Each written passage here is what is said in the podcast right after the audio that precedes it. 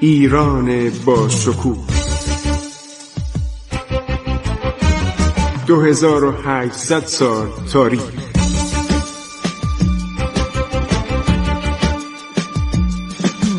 عبور از تاریخ.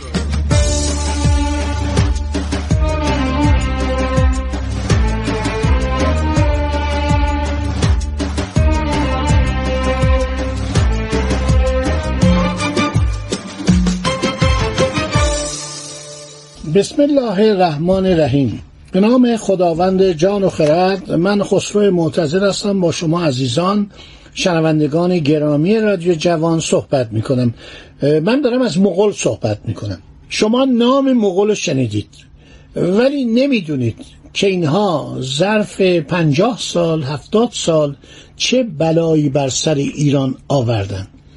مشتی مردم وحشی نادان عقب مانده که تاریخ های زیادی درباره اینها نوشته شده. اخیرا دیدم باز هم یک کتابی در اروپا درباره چنگیزیان به چاپ رسیدی که شاید در برنامه بعدی براتون بگم. تا دلتون می‌خواد درباره مغول ها نوشتن و جنایات اینها مثلا شهر اصفهان رو چطوری گرفتن در جاهای دیگه چه کار کردن نیشابور رو چه کار کردن اینها واقعا فوقلاده است.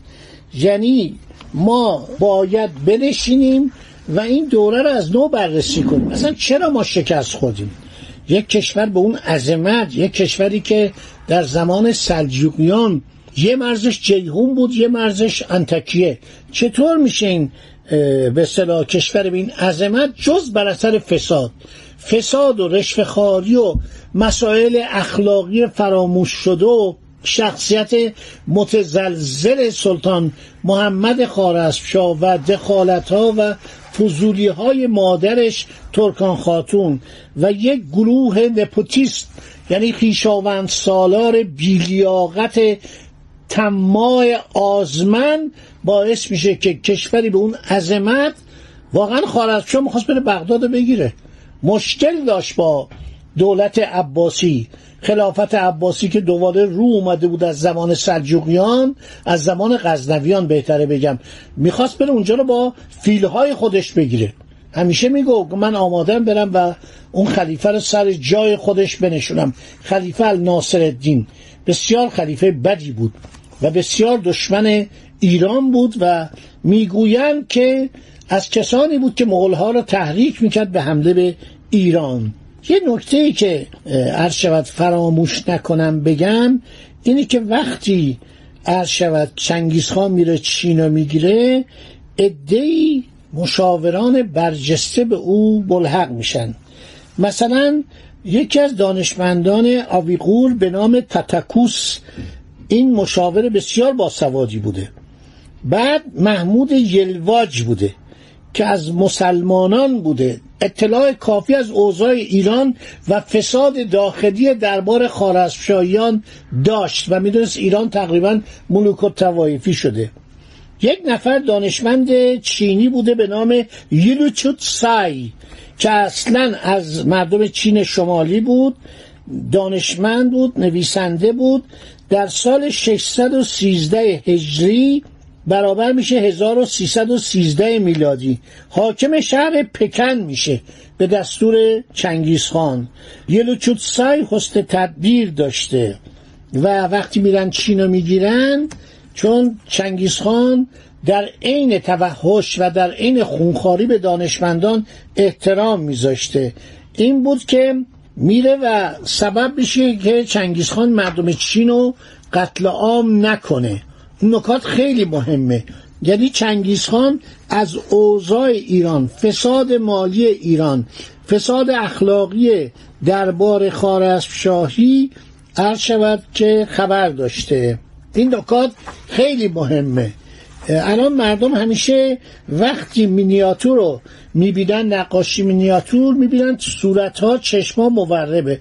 حالا جالبه که اطلاعاتی که ما داریم و در کتاب های مختلف اومده مانویان که به نقاشی علاقه داشتن از زمان ساسانیان اینا رفته بودن در قوم آویغور آیغورها آویغورها و نقاشی از ایران برده شده بود که این نقاشی های قشنگ چینی اثر نقاشی مانویان بود. نکات خیلی شیرینی در این بررسی آدم وقتی می‌خونه متولد میشه. کم کم چنگیز خان وقتی می‌خواد با این مملکت جنگ بکنه حمله بکنه اطلاعاتش فوقالعاده است. یعنی می‌دونه که در رأس مملکت یک سلطان دائم الخمر عیاش خوشگذران ترسو و جبون و یک مادری که در تمام امور مملکت دخالت می‌کنه فرمان روایی می‌کنه و مردم هم ناراضی هستند یعنی مردم اینا رو زیاد تحویل نمی گرفتن این دولت خارزمشاهی رو زیاد تحویل نمی گرفتن و خیلی عرض شود که اختلاف بود بین دولت و مردم. این نکاتی هستش که در این کتاب هست. یکی از کتاب های خیلی خوب تاریخ مغول عرض شود که مرحوم عباس اقبال آشتیانی این مغول ها طوری وحشی بودن طوری جنایتکار بودن طوری بیرم بودن که تاریخ تمدن بشر به یاد نداره. یعنی حجوم هنها و گتها به اروپا. یورش حیاتله به مرزهای شرقی ایران با حمله مغلها به آسیا و دنیای مسکونی و اروپا قابل مقایسه نیست. همه رو نابود کردن. صاحب کتاب جانگشای جوینی میگه در هر شهری هر دهی چند نوبت کشتن و غارت کردن.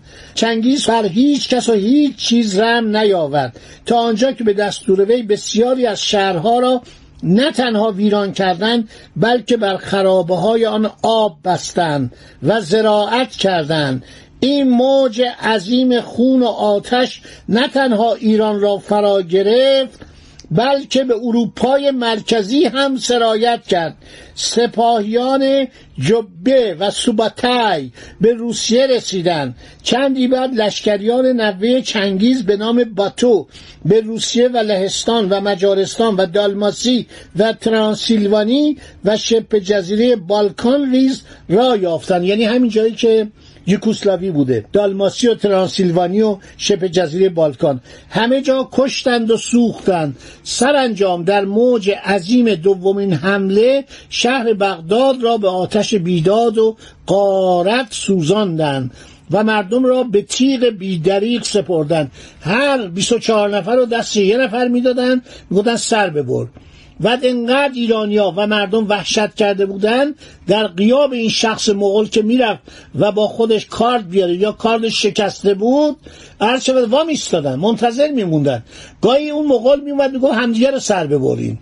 همدیگه رو سر ببرین نفر آخر من میبخشم. نفر آخرم میکش. یعنی نامردی و جنایت و پستی و دناعت و رزالت اصلا تو وجود ایرانی نبود و اینها آموختن.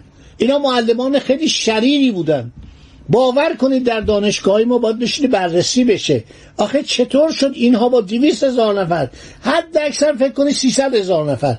اومدن و این کشور به این عظمت رو گرفتن. انقدر مردم رو کشتن. تمام خزائن دفاعن اندوخته های هنری 500 ساله بغداد رو نابود کردن. و جالبه که در کتاب های مختلف اومده عرض شود که ماتیو پاریس یه شخصی هست به نام ماتیو پاریس نوشته حجوم مغولان در سراسر جهان آن رو چنان وحشت ایجاد کرد که در سال 635 هجری قمری 1238 میلادی ماهیگیران گاتلند و فریزلند جرأت نمی کردند از دریای شمال عبور کرده در یارموت به سید ماهی بپردازند. در نتیجه در آن سال چندان ماهی ماهی هرینگ در انگلستان فراوان و ارزان شد که چهل یا پنجاه عدد آن به یک سکه نقره حتی در نواحی دور از ساحل خرید و فروش می‌شد. ببینید اینا واقعا وحشتی که انداختن وحشتی که در دنیا در انداختن فقط محدود به ایران نبود. ایران ضعیف و متشتت و ناتوان شده بود. بر اثر فساد بر اثر خوشی زیاد بر اثر پول زیاد بر اثر آن همه حاصل خیزی آن تجارت آن زراعت آن شهرهای بزرگ مردم کار نمی‌کردن مردم دفاع نمی‌کردن. مردم دنبال جنگ نمی‌رفتن. آموختن رز برای چی؟ برای چی لازمه من برم عرض شود که اصول رزم رو یاد بگیرم؟ بنابراین اینها اومدن و این مملکت نازنین ما رو به خاک و خون کشیدن.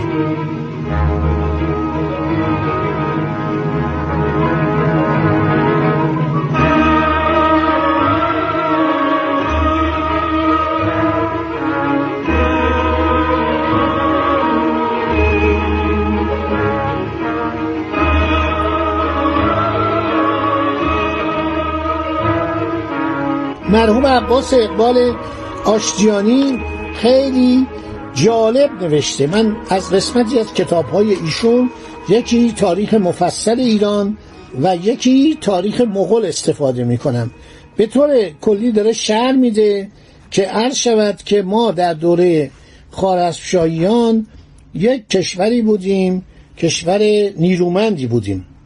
و آقای سلطان محمد خارزمشاه که فرزند تکش بود. اون پادشاهی که پدرش بود تکش بود و ناصرالدین ملکشاه والی خراسان پسر ارشد تکش فوت می‌کنه. تکش یکی از سرداران بوده که علیه دولت سلجوقی قیام می‌کنه و پادشاه میشه. اینا در قسمت های شرقی ایران سلطنت می‌کردن شمال شرقی خراسان کم کم ماورا نهر رو می‌گیرن یعنی بین رود جیهون و سیهون بعد بیان خراسان رو می‌گیرن. خراسان می‌گیرن عرض شود که بعد کم کم کرمان رو می‌گیرن. همینطور ادامه پیدا می‌کنه. یعنی اینها بیشتر در قسمت مشرق ایران بودن. تکش که پدر این سلطان محمد خارزمشاه بوده ایشون مرکز شهر خارز بوده و سعی می‌کرده که با خلیفه عباسی ناصر بجنگه و از پس خلیفه عباسی بر نمیاد. نمی‌تونه عرض شود که با دولت عباسی بجنگه. دولت عباسی هم دیگه قوی شده بود. تکش در 19 رمضان 596 میمیره.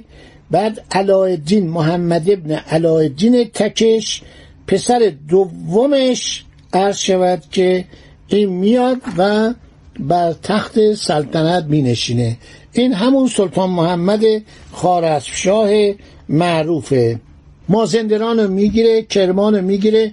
با بعض از اون پادشاهانی که ملوک و توایفی بود جنگ می‌کنه. یک کسی که باش میجنگه کچلک خان بوده.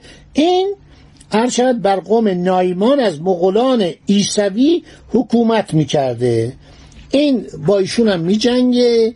کم کم مجاور میشه. ببینم این کشلکانه که نابود می‌کنه میره به طرف شمال شهر مجاور میشه با یک دولتی به نام دولت مغول و بالاخره می‌رسه به پسر چنگیز خان.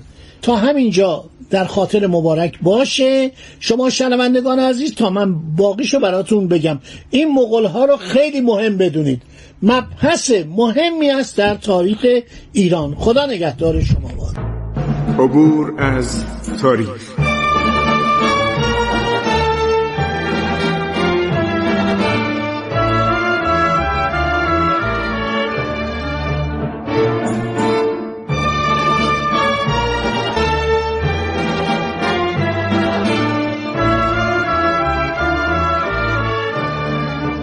ایران با شکوه.